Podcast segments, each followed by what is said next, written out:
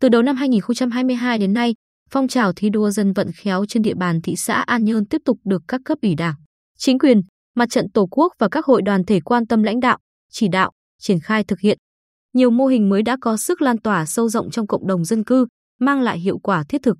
Theo Phó Bí thư Thường trực Thị ủy An Nhơn Đào Xuân Huy, từ năm 2022 đến nay, công tác dân vận của hệ thống chính trị trên địa bàn thị xã tiếp tục chuyển biến tích cực, đạt kết quả trên nhiều lĩnh vực.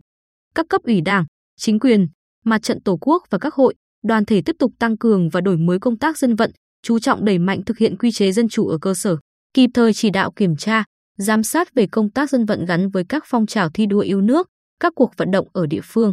Nhiều cơ quan, đơn vị, địa phương đã có những việc làm cụ thể, thiết thực, xây dựng chương trình, kế hoạch thực hiện có trọng tâm, trọng điểm và hướng mạnh về cơ sở. Đáng chú ý, Hội Liên hiệp Phụ nữ thị xã đã thực hiện các mô hình dân vận khéo như tổ phụ nữ tự quản vệ sinh môi trường, phân loại rác thải, đóng góp phế liệu gây quỹ giúp phụ nữ và trẻ em nghèo. Khó khăn, phụ nữ xây dựng gia đình 503 sạch, phòng chống rác thải nhựa, phụ nữ đi chợ bằng giỏ sách, hạn chế sử dụng túi ni lông. Nhờ thực hiện hiệu quả các mô hình, đến nay, 15 trong số 15 xã phường trên địa bàn thị xã đã mở rộng địa bàn thu gom rác thải sinh hoạt, với tỷ lệ thu gom đạt trên 80%. Bà Lê Vũ Vân Kiều, Chủ tịch Hội Liên hiệp Phụ nữ thị xã, chia sẻ, qua thực hiện các mô hình dân vận khéo tự quản về bảo vệ môi trường, đa số hội viên, phụ nữ đã có ý thức trách nhiệm hơn trong gìn giữ, chung tay bảo vệ môi trường theo tiêu chí sáng, xanh, sạch, đẹp.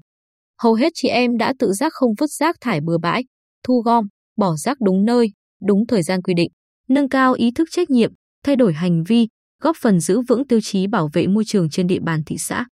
Bên cạnh đó, hưởng ứng cuộc vận động nông dân tích cực tham gia thực hiện chương trình mục tiêu quốc gia xây dựng nông thôn mới nâng cao, đô thị văn minh và bảo vệ môi trường năm 2022, Hội nông dân thị xã đã vận động hội viên nông dân hiến 4.213 m vuông đất, đóng góp 155 ngày công lao động, 1,9 tỷ đồng để sửa chữa, nâng cấp, bê tông hóa hơn 40 km đường giao thông nông thôn, kênh mương nội đồng, 11 cầu cống.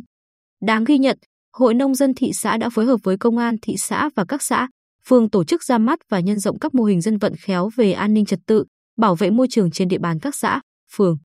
Tiêu biểu như mô hình tiếng kẻng an ninh số điện thoại liền kề thực hiện ở xóm Đông, thôn Thạnh Danh, xã Nhơn Hậu. Mô hình ra mắt trong tháng 8 năm 2022, thu hút 59 gia đình tham gia.